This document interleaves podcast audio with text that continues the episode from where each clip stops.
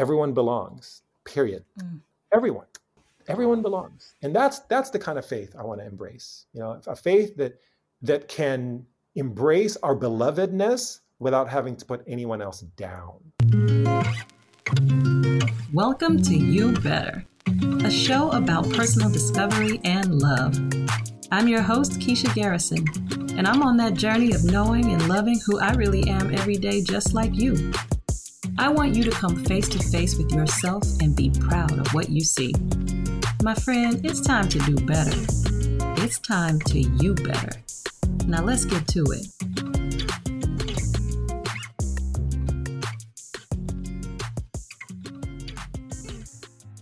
Hello, everyone. As always, thank you so much for tuning in.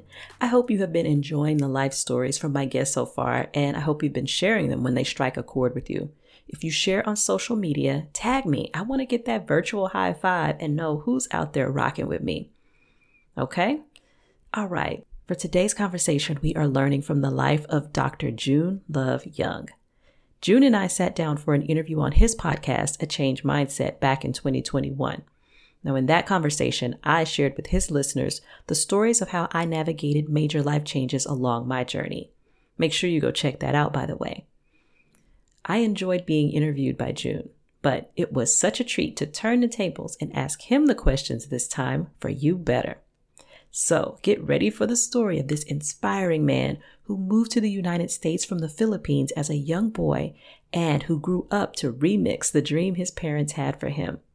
He also shared with me his powerful story of interrogating the religious beliefs he grew up with so that he could find his way to a faith that allowed love for him where there wasn't a wall between him and God because of who he chose to love. With that, please join me in conversation with Dr. Jun Love Young. I'm really excited and I'm, I'm feeling fortunate and blessed that you would bring your brilliance to my platform. Uh, and I'm excited that I get to be in the other seat now. we'll switch it up. Asking you the questions. Um, Bring it. So, who are you today? How would you describe yourself? I am a person in process. I'm a person in process right now. There's lots of aspects of my life that's shifting and morphing. And I am at peace with that today and just paying attention to the transformation and instead of fighting it just being able to say i'm a person in process. Yeah. when you think back to young jun. Yeah. What do you think young jun would think about how you see yourself today? I don't think young jun would believe it. Ooh. i think young jun would would say that the life that I'm leading today was out of reach, like uh, impossible. I oh. think is what young Jun would say. Um, in terms of my identity as a gay man, as a gay Christian man, I think young Jun would have said, no, th- those two things don't go together. Um, what I do for work and uh, just how amazing uh, my work is and how much it, it feeds me and and the kinds of things I get to do. I think Jun, young Jun would say, no, not you. No, how, how, how could that possibly happen? You know, this Filipino immigrant kid, like, how, what are the steps to get from here to there? Uh, and in terms of just me embracing change and, and, um, and just letting go of of uh, expectations, I think Young Jun would have been really frightened um, mm. about that. So yeah, yeah, I, it, it, does feel like a, a, a departure from um, who I was uh, many many years ago, and it feels good. Mm. Honestly, I think this is the person I I, I meant to be. Um, and so I'm I'm just trying to live in the present and be grateful for for where I'm at today. Does that make sense? It makes a lot of sense. And I'm just, while you're speaking, I'm picturing young Jun feeling grateful. Yes. That even though he can barely believe it. Yeah. Like, look at what happened. I know. I'm telling young Jun, like, open your eyes. It's true. I know it's it seems too good to be true, but here we are. You, know, uh, you grew up in the Philippines. I grew up in the Philippines uh, until I was about ten years old, and we moved to California. My my parents and I moved to California, and and I moved here with my cousins, and so there's there was a lot of us in a house. There's four families living in one house, and that's that's the only way we could afford it. But to me, we were like we had made it. You know, uh, it, a lot of Filipinos, it's their dream to be able to move to the United States, and so for us, you know, we're we we're pretty like lower middle class. Like I never thought that that would be something that we would ever be able to do, but we did, and it was so much fun and growing up uh, with my cousins and um, I just felt really lucky to to be here in this country. Yeah. And in my digging around and researching you, I understand yeah, you have. What did you find? I found something that I see a lot in immigrant stories where your, hmm. both of your parents wanted you to be a doctor. Oh yeah. I mean, that was the when when my parents told us we were moving, they told us that the reason why was to give us a better life. And part of that was better education for the kids. And ever since I was little, it was just expected that we, my brother and I, would become doctors. Um, my parents were both nurses. My, my mom was a, a licensed vocational nurse. So she didn't really, she didn't, she never, she tried for many, many years, I think a couple decades to get to become a registered nurse, an RN, so she'd get paid more but she never was able to pass the test. And my dad was um, was a nursing assistant, so he wasn't even able to get to become a, like a licensed vocational nurse. And so they worked a lot. They worked double mm. shifts, triple shifts, uh, in the middle of the night. Uh, and their dream for their sons was that we would not become nurses, but we would become doctors. That was sort of the, the dream. But you know, Kiesha, that that's not what happened. I did not. Uh, become a, a medical doctor. Oh well. No, you did not. And and you say you love what you do. So what do you what do, do now? What happened?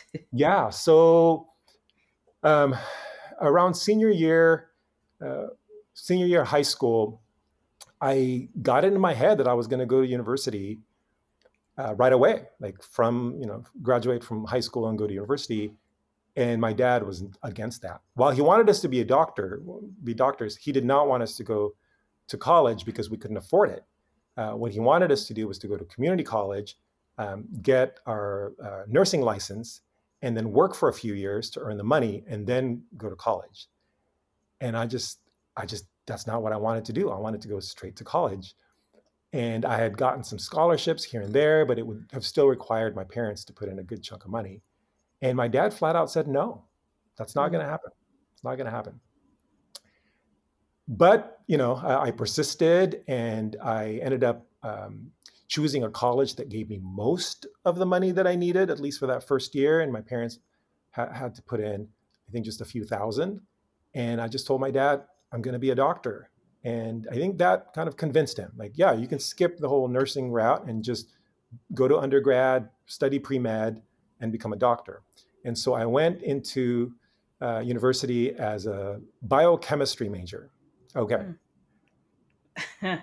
One thing right. about me that all my friends know is that when it comes to math or science, anything that involves numbers or details, it's just not it's just not me. Hmm. But I went in I went into this because you know I, I needed to convince my dad to to for me to go to college, and so I I was uh, biochemistry major, and the first semester, at the end of first semester, my grades were horrible, horrible oh. Uh, in, the sciences. Uh, and I called my dad up and I just said, "This isn't going to work. I'm going to get kicked out of school. I'm going to lose all the scholarships. I'm, i need to change my major." And he's like, "What do you mean? The deal was you were going to become a doctor." And I said, "No, no, no. I, I have a plan. Um, I'm going to major in communication." And he's like, "What's that? Like, what, what, what is communication?" I said, "Well, you know, well."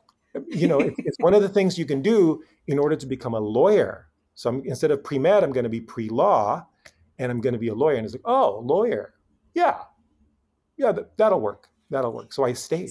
I stayed in college, uh, majored in communications and sociology, and and uh, and graduated uh, as a communications major. Uh, and the plan was to go to go to law school. Um, but then, but what had like, happened was oh, law school, and so I was like, um, you know what? I'm going to get a master's first. I'm going to master's in communication. I didn't need my parents anymore because uh, uh, with the master's, I was able to become a TA, and so I, it paid for everything, a little bit of stipend even. Uh, so I did my master's in communication, and then I started working after that. I started working. I worked for Boeing uh, right out of uh, graduated from master's, started working at uh, Boeing, and um, but then I thought, okay, well, I'm still going to be a lawyer, so I actually ended up quitting Boeing and and uh, and spent the year applying to law schools. I applied to like 12, 14 law schools all around the country and got in, you know, got into many of them, including University wow. of Washington. And so I said, I'm going to go to University of Washington. I'm going to become a lawyer. Um, but at the same time, I was offered a job at Microsoft. And so I told you, UW, I just said, you know what, can you just hold my spot for a year? I'm just going to do, okay. I have this job and, and whatever. And I fell in love with uh, that work. I fell in love with Microsoft and the kind of work that I was doing there that involved communications. And I I just thought, I, I, don't, I don't want to go to law school. I don't want to go law. By this point, my dad had passed away, and so it was just my mom uh, that was sort of with the source of that expectation. And so I yeah. called her and I said, "Is it okay if I'm not a lawyer?" And she's like, "You can be whatever you want." Uh, I'm like, "Okay," because I'm not gonna. And so I I told UW, thanks but no thanks, and I stayed at Microsoft for the next 11 years. And while I was at Microsoft, I pursued a doctorate, a PhD in communication at University of Washington. And so I'm now a doctor. I'm just a doctor that can deliver babies or, you know, revive people if they're unconscious. But I, but I, but I am a doctor, and and I do think that my parents' dream of us having a better life uh, absolutely has come true. Absolutely, yeah. Wow, a yeah. doctor by another name is still by another name. Still a doctor. Yeah, and honestly, I don't think I could have been a doctor because the sight of blood, I, I faint. I, I'm not even exaggerating. like if I, I really blood, feel like yeah. you have to want that. I can't. I can't will myself into wanting to see people's blood. I just can't. no, I can't do it. Uh, so no, I don't think. I think that would have been a disaster. Uh, yeah. I, and pl- honestly, I don't think I could have cut it. I'm I, I don't say this to be down on myself, but I'm just not that smart in that way, I should say. In that way. I'm not, I'm not way. that kind of brain.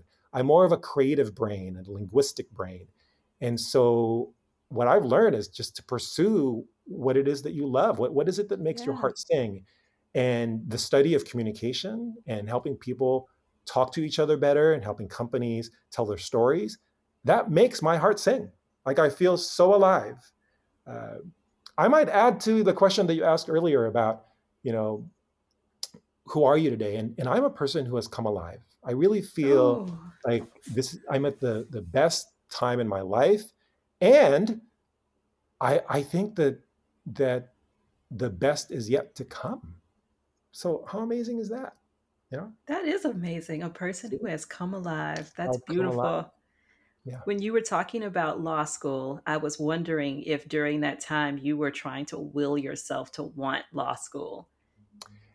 Absolutely. Yeah, because it was always the, I, I, felt that as an immigrant, you know, as a Filipino immigrant coming here, um, I felt that I owed it to my parents and I owed it mm-hmm. to my people um, to uh, pursue these kind of high paying jobs. And, uh, and so to me, uh, becoming a lawyer meant that that this move was you know was worth it and the sacrifices yeah. of my parents you know working late nights and and all that was was worth it but it, but it really wasn't what i wanted to do it's just what i thought i should be doing with my life You know, mm. don't waste your life. Go be a lawyer.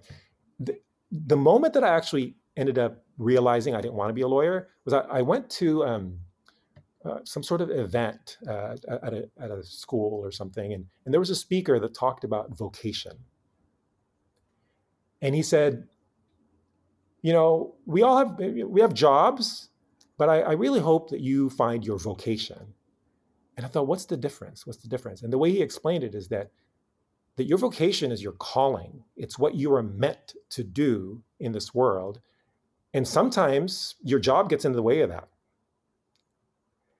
And so I, I, I kind of did some soul searching and I read a book called um, Let Your Life Speak by Parker, uh, Parker Palmer, which is a, an amazing little book. Let Your Life Speak and did some soul searching to really figure out like what, what is my life telling me i want to be? Like what is my calling? Mm. not just the job what's my calling? And if i were an attorney would that allow me to fulfill my calling?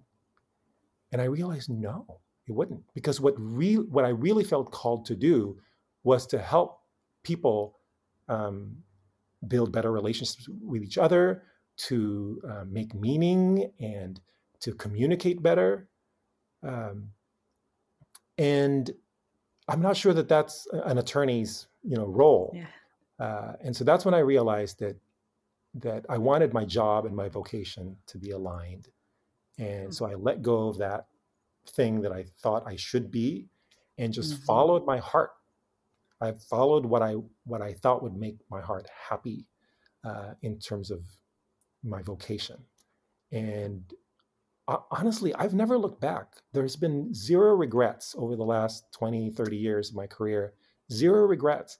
I don't, I didn't, I couldn't predict what was going to happen uh, because it, there were so many twists and turns. Uh, you know, I ended up leaving Microsoft and starting a company, and I've led that company for 11 years, communications company, and uh, I, I didn't predict that but it all makes sense looking back. Isn't that how it is? You look back and it's like, oh, that's why I needed to go through that and do this and this. And I think if I had been a lawyer, I'm not sure I would have been a lawyer for very long. Uh, I mm. think I mm. would have, I would have realized that, that, this is not making my heart sing. This is not my vocation. Yeah. It's getting in the way of my vocation, in fact. yeah. I love this. I love the way you remixed your parents' dream. You took the dream I and you did. made it the remix. Ooh, I like that. I did. yeah. And my mom is super happy um, and uh, I don't, I'm not sure she quite understands what I do for a living, but she knows that I'm happy and, and successful. So that's good. It's Beautiful. Good. All right, it's time for a quick break because I need to talk to the people who might want to book me. So, listen, if you are in the position of curating powerful learning experiences and you like what you're learning here on You Better, let's take this thing to the next level. Email me today to book me for your next event or broadcast where personal growth or activating care for different communities and cultures are on the agenda. I am ready to moderate meaningful conversations, deliver insightful interviews, lead learning circles, or to speak about how we can be better to ourselves and others. Tap into my enthusiasm for encouraging us to love and celebrate the richness of our varied experiences. Email me today at info at KieshaGarrison.co. And don't get it mixed up. That's an I before E in that Kiesha, and that is .co at the end. Info at KieshaGarrison.co. I'll be looking out for your message. Now let's get back to the show.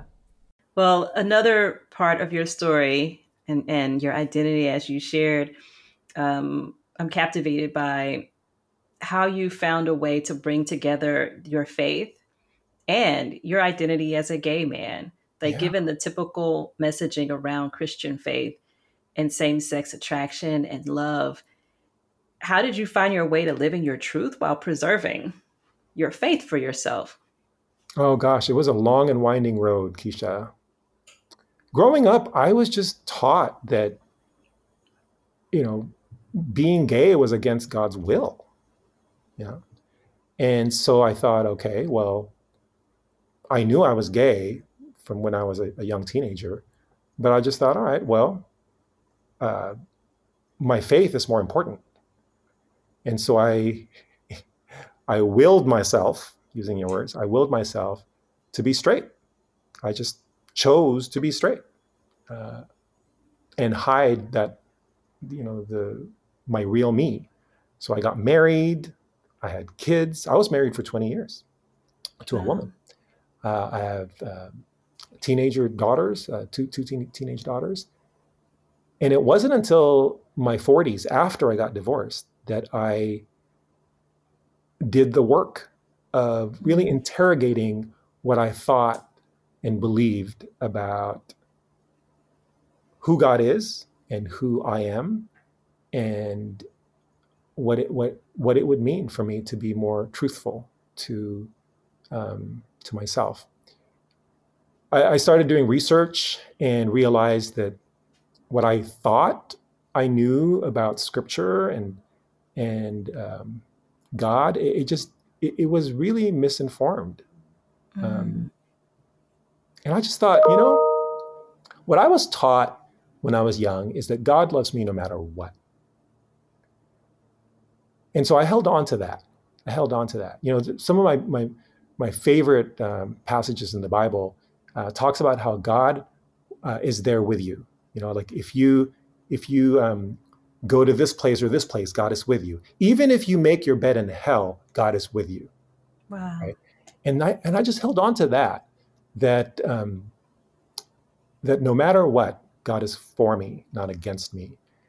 And having done kind of my my study uh, of scriptures, I realized that that um, there's been a there's been sort of an agenda, if you will, um, against gay people. Yeah. That the Bible has been used and misused to condemn um, queer people.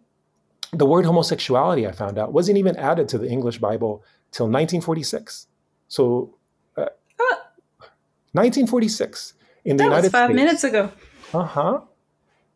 Uh, and so th- there's sort of this agenda. I think people are afraid of or are uncomfortable with the idea of same-sex coupling. And so they want to like look for evidence right? Mm. um, the way that i broke free was when i realized that god made me this way. God god made me who i am. And so i don't need to be ashamed of who i am. What i might need to do is leave the faith spaces that mm. disagree with me, and that's okay. You know, uh, we're, we're blessed right now in, in you know in this life in that there are more and more churches and mosques and and synagogues and uh, other faith uh, communities that are open and affirming and welcoming of LGBTQ identities. And so I just realized that I didn't need to change my faith. I just needed to change, you know, who I'm hanging out with, right? Um, and that's been yeah. an amazing uh, blessing in my life. I found a church here in Seattle that I go to, and that is, um, you know, all about everybody. Everyone's loved. the the the yeah. The motto of the church is, "Everyone belongs." Period. Mm. Everyone. Full stop. Uh, yes. Full stop. Everyone belongs, and that's that's the kind of faith I want to embrace. You know, a faith that that can embrace our belovedness without having to put anyone else down. You see what I'm yes. saying? Right? Yes. Um, yeah. Um, I love when you said broke free because I think about the Toni Morrison quote if you are free, you need to free somebody else. Ooh, yes. If you have yes, some yes, power, then your job is to empower somebody else. And I know that that's a part of your story as well. You, in your breaking free, you then made space, you created safe space for young people via your organization, Beloved Arise. Yes. Could you tell me just a little bit about? Yeah. So when I came out, I came out in my 40s. I think, I don't remember the exact age, but maybe 45 or so. I came out, I'm a grown ass man at this point, right? So bring it. Um, I know where I stand. Uh, and I felt a lot of rejection from my church. I was um, unceremoniously uh, expelled from uh, a board that I was serving on. I was president of a board and I was asked to leave because I'm gay. Wow. And that that surprised me in a city like Seattle, that's so progressive, that there are these um, empires that continue to oppress um, queer people. Uh, and I just thought, gosh, like I, I just can't believe it. You know, here we are at 2020, I don't know, 2017, 2018, and this is still happening. And then I started hearing uh, the stories of young people at my church and at Christian schools in the area of how they've been uh, uh, marginalized in their faith communities. And I just said, you know what? I'm a grown man, but we cannot be doing this to our young people. Right? Uh, LGBTQ youth um, are significantly more likely to harm themselves uh, than their their straight peers. And I have to imagine that the pressure that these young people face at home, like with their family members, yeah. uh, and you know, in their churches and in other faith spaces, I, I, just have to imagine that that doesn't help uh, the the feeling of pressure and and um, self hate, honestly, that yeah. a lot of young people go through. And so I just thought, you know, we need to do something about this. So I started doing research to see what out there uh, exists to support queer youth of faith. There was nothing. There was nothing on a national level, and I was I was flabbergasted to find that out. And I just thought, well, there has to be something. And so I gathered some friends, and we launched uh, this this first nonprofit that's dedicated to LGBTQ youth of faith, uh, regardless of what faith background they come from. Um, and it's been amazing. We, have we've, we've been in existence for two years, and the uh, the number of youth that have um, that have reached out to us, that we've engaged with, that we've pointed to uh, affirming spaces, um, has just been incredible. I mean, it, it definitely feeds my soul to just see that that young people can thrive, that the that the narrative that we that we tell around LGBTQ youth um, doesn't have to involve suicide and homelessness and severe mental uh, uh, trauma, emotional trauma. It can be stories of hope and welcoming and encouragement and inspiration. There are young people out there who have proudly embraced all of who they are, including their queerness, including their faith, including their ethnicity, and, and everything, everything of who they are. And and part of what Beloved Arise is doing is highlighting those stories, those stories of young people.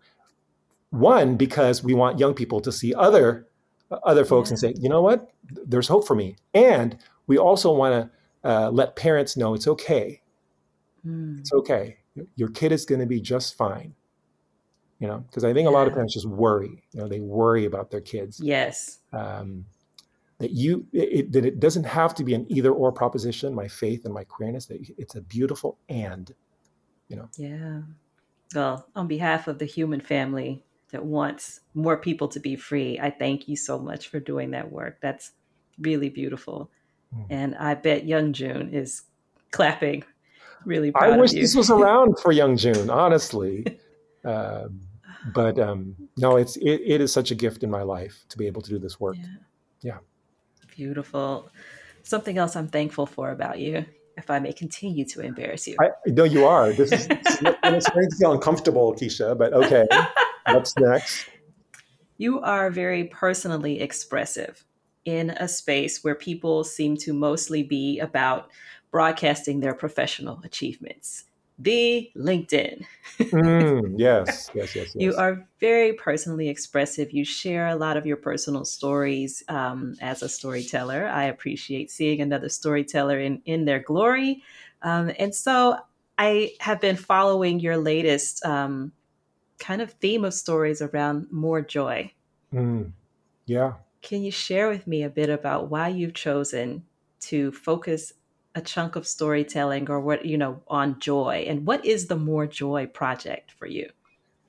Sure uh, let me just back up a little bit about you know kind of sharing my stories. I've lived most of my life hiding everything you know like mm. hiding everything. And so once i came out to the world i just decided i'm not going to really hide things anymore. I'm just going to talk more freely and share my truth. Uh, one because uh, i think doing so is a really important self love practice. But also, I, I would like to encourage everyone else to just kind of be who you are, and, and including in professional spaces like LinkedIn. More joy So every year I choose a word, I choose a theme for the year that I, I kind of chew on and yeah. uh, marinate.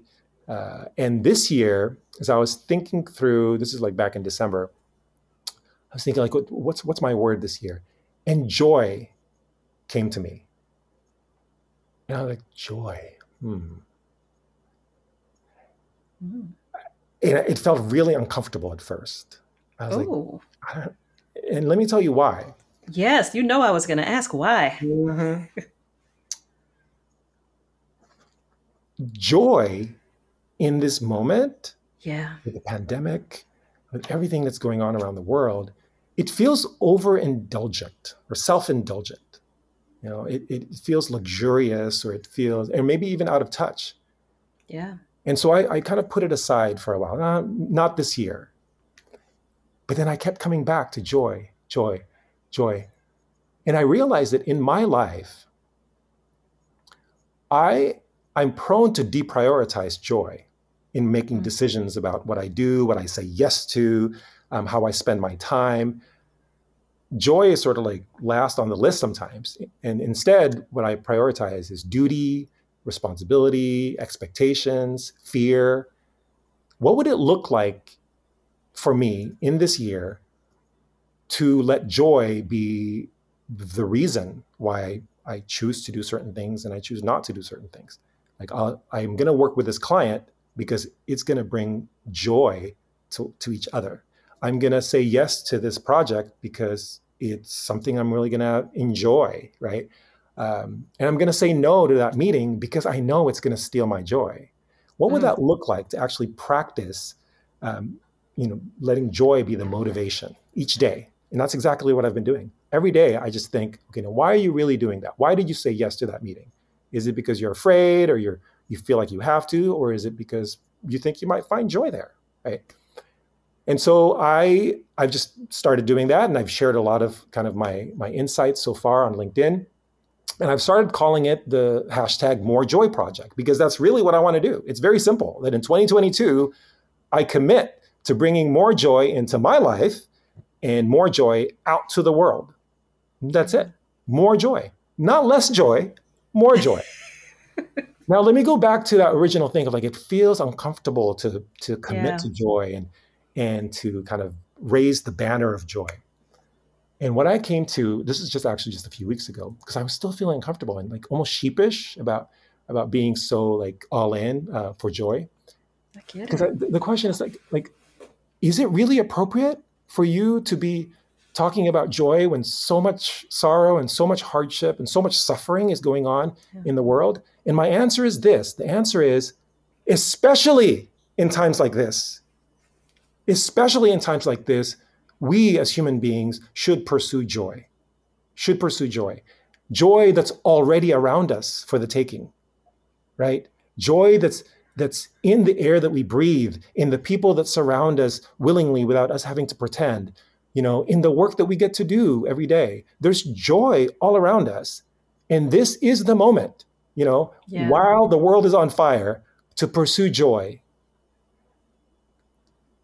Because the alternative, um, I think, is inhumane. I think to to commit uh, violence, you know, against ourselves, to lock ourselves in in these boxes of um, ongoing uh, grief and and, and self uh, um, flagellation. Uh, uh, it, it's just not the way I think people should live. Uh, I think that, um, at least for me, I want to every day to choose joy in midst of the sorrows and suffering, even in my own life right? Yeah. Because let me tell you, Kiesha, what we've talked about right now, we've, we've talked about so far is all like the positive things. But I don't know if you've experienced this, I have a feeling you have. But when when I choose to be myself, when I choose joy, it ruffles feathers. Mm-hmm. People don't like it. People say, "How dare you?" Um, yeah. And it's not as direct as this, but it's almost like you need to be miserable and I'm saying, because I'm miserable. Yes, exactly. You can't be gay and and and do this kind of thing. You you can't be doing that. What what you, you, you can't be like leading a business if if you're you know an immigrant uh, person. Mm-hmm. You can't be doing. And you know, my response is peace be with you. I'm pursuing joy. You know, yeah. Uh, regardless.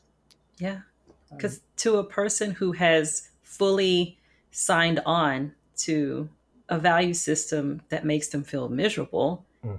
you and your joy is a defiant thing that devalues something they're holding on to. Yes. And how how dare you now say that this doesn't matter as much? I just based my whole misery on this. Yes. And good on you. Like live your truth if that's what you need to do.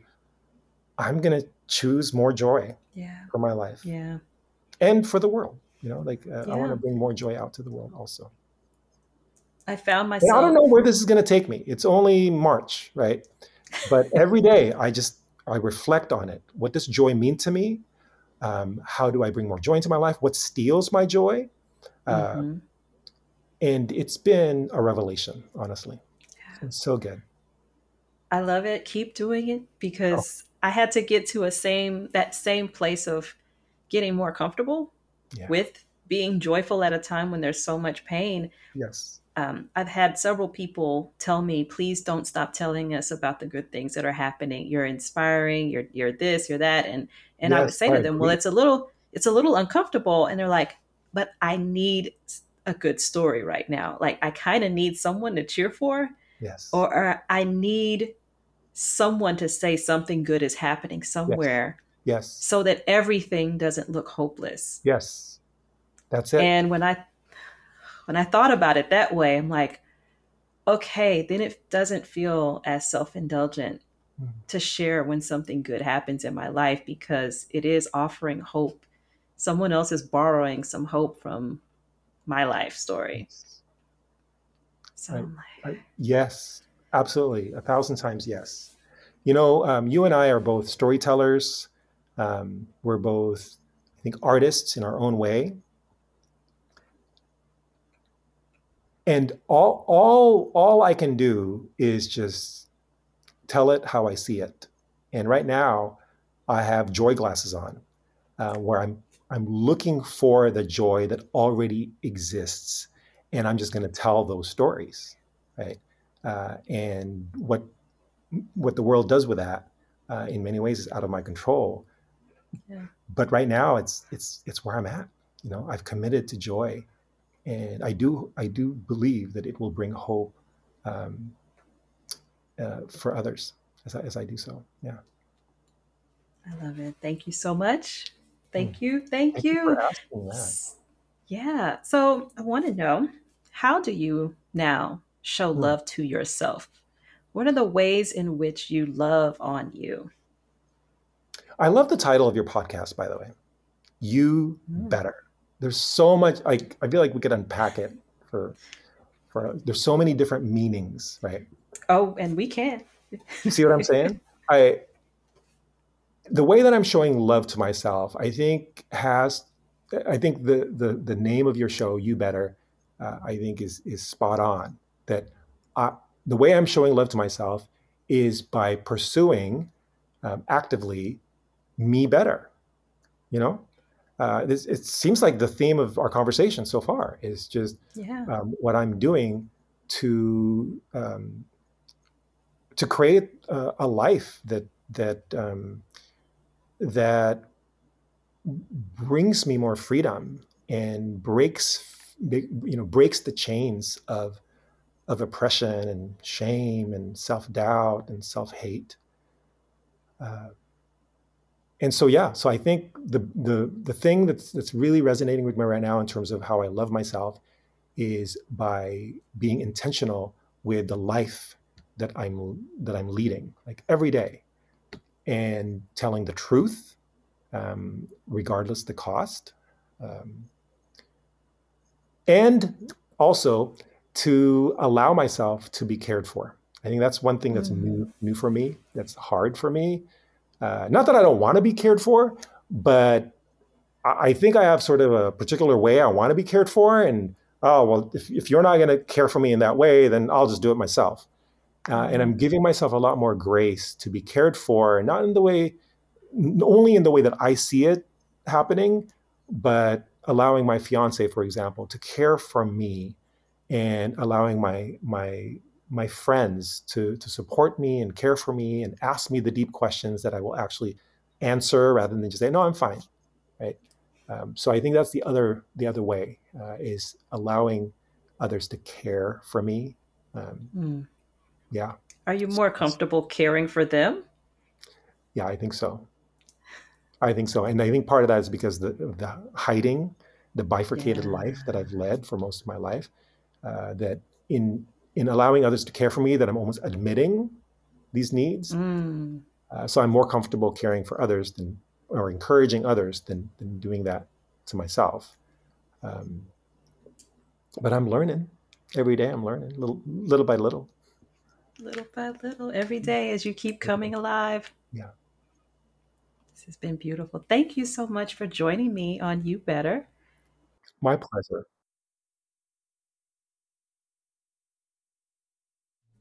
All right, it is time for a quick break. Y'all, let's talk about books. You know how at the end of every episode, I give you some resources, and often those resources are great books that I think would really pair well with the things that we're learning and doing here on You Better. So, for that reason, the podcast is affiliated with bookshop.org. Bookshop is an online bookstore with a mission to financially support local independent bookstores. So, whenever you head over to bookshop.org slash shop slash you better and purchase my recommendations, you are not only supporting your own self-love and self-discovery journey, you are also helping to keep local bookstores as an integral part of our culture and communities. And on top of that, you are also financially supporting the production of You Better. Again, that's bookshop.org slash shop slash you better. Head over there to get shopping. Okay, now let's get back to the show. Thank you so much, Jun, for coming to You Better and for giving us so much to sit with today. There are a couple of things that I'm still reflecting on after hearing Jun's story. One is this notion of what we owe to our parents. The idea of parents who sacrificed a lot for their children, and then the creation of this dynamic where the children end up feeling like their whole life is now about paying their parents back with their whole life. Like every choice one makes is now just the interest due on this endless emotional loan that came about simply because you exist. Your parents are not Sallie Mae. Without projecting anything extra onto Jun's story, I just am sitting with those words about what we owe people. And it just makes me want to impress upon any listeners out there whose parents are directly or indirectly creating a dynamic where you feel indebted to them with your whole life. Just know that those parents will view your independence as abandonment. And that's their wound to process. Your independence is an important part of your development. So don't abandon yourself, not even for your parents. Also, Jun's ability to find his way to a faith practice that doesn't require him to deny or punish parts of who he is is also inspiring to me. Our faith can be powerful, steadying presence in our lives, but so many feel it isn't accessible to them because of oppressive doctrine. If your faith practice leaves you in daily pain, I don't think that is the spirit of God's love. This is your wake up call that it is possible to find a faith community that will affirm and love you. It is possible. And finally, that choice to choose more joy, even amidst, or especially amidst, all the awareness we have of suffering in the world. Thank you, Jun, for that reminder that we all need to experience more joy so that we can also spread more joy. Mm. All right. Now, on to the resources for this episode. I want you all to please check out and support Beloved Arise, Jun's national organization for queer youth of faith. They fight for the lives of queer youth of faith by building relationships, offering support, and inspiring youth to embrace life to the fullest. Head to belovedarise.org, B E L O V E D A R I S E dot org, belovedarise.org. And for some recommended reading, which as usual I will provide links to in my shop on bookshop.org, Jun shared Let Your Life Speak Listening for the Voice of Vocation by Parker J. Palmer. And he actually shared a few more with me. So I'm going to let him describe those books and then we'll wrap up. Uh, in terms of breaking free of the internalized homophobia, uh, there's a book called God and the Gay Christian, which I was really helpful uh, for me mm-hmm. in unpacking what I believe and, and what the Bible really says. So that's really helpful if that's the topic. Um, I also, uh, in, in, terms of like um, uh, books that just help recently that, that have helped me sort of find my way, I really, I'm a big fan of Glennon Doyle's book. My fiance and I listened to it on audio. Yeah, Untamed is what it's called. I think it's for everyone to read. Uh, wow. The thing that I pulled away from it that was most valuable was this, this, idea that that deep down I'm wild. I'm I'm a wild person, and I think yeah. we all are. And but what happens is we we get tamed, right? In a variety of spaces, at home, in faith spaces, in educational spaces, at work, we get tamed. And what does it look like to set ourselves free to be wild again? To, to venture and to imagine and to make mistakes boldly and, yes. and celebrate that. Uh, what does it look like to be wild and untamed again? You know, so that that's been really speaking to me recently. All right, thank you so much, Jun. And with that, I hope you learned something today that will help you to you better. I'll see you next week.